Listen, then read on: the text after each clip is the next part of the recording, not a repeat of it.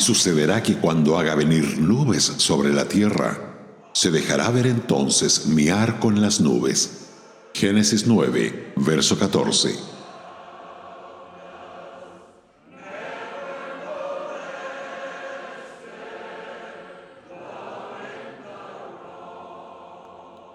El cielo aparece lleno de nubes, mas no tememos que la tierra sea inundada por un nuevo diluvio. El arco iris trazado en los cielos disipa todos nuestros temores. La alianza hecha por Dios con Noé no ha sido quebrantada. De esto no abrigamos duda alguna. Y siendo esto así, ¿por qué podríamos pensar que las nubes de nuestras tribulaciones, que al presente oscurecen el cielo de nuestra dicha, serían para destrucción? Debemos desechar estos temores que son infundados, pues Dios está con nosotros y todas las cosas cooperarán para el bien de los que Él ama. La fe siempre debe tener delante de sus ojos el acto de la promesa establecida. Así cuando nuestros sentidos perciban nubes de angustia, saldremos victoriosos después de la tormenta. Tengamos valor.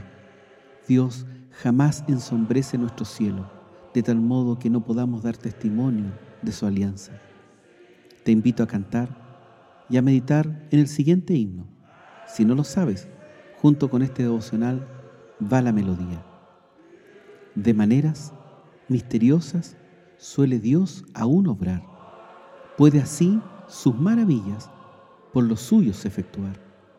Él cabalga sobre nubes, vientos y la tempestad son sus siervos enviados para hacer su voluntad. En abismos insondables, con destreza y gran saber, atesora sus designios, efectúa su querer. Alentaos, pues, medrosos, estas negras nubes son, de sus bendiciones llenas, traerán la salvación. No juzguéis por los sentidos los designios del Señor si parece que las pruebas contradicen su amor. Descansad en sus promesas, en su gracia confiad. Estas sombras son el manto con que envuelve su bondad. Sus propósitos perfectos a su tiempo cumplirá. Y lo que es ahora amargo, dulce fruto llevará. La incredulidad es ciega pues no mira más allá. A la fe Dios se revela, todo nos aclarará.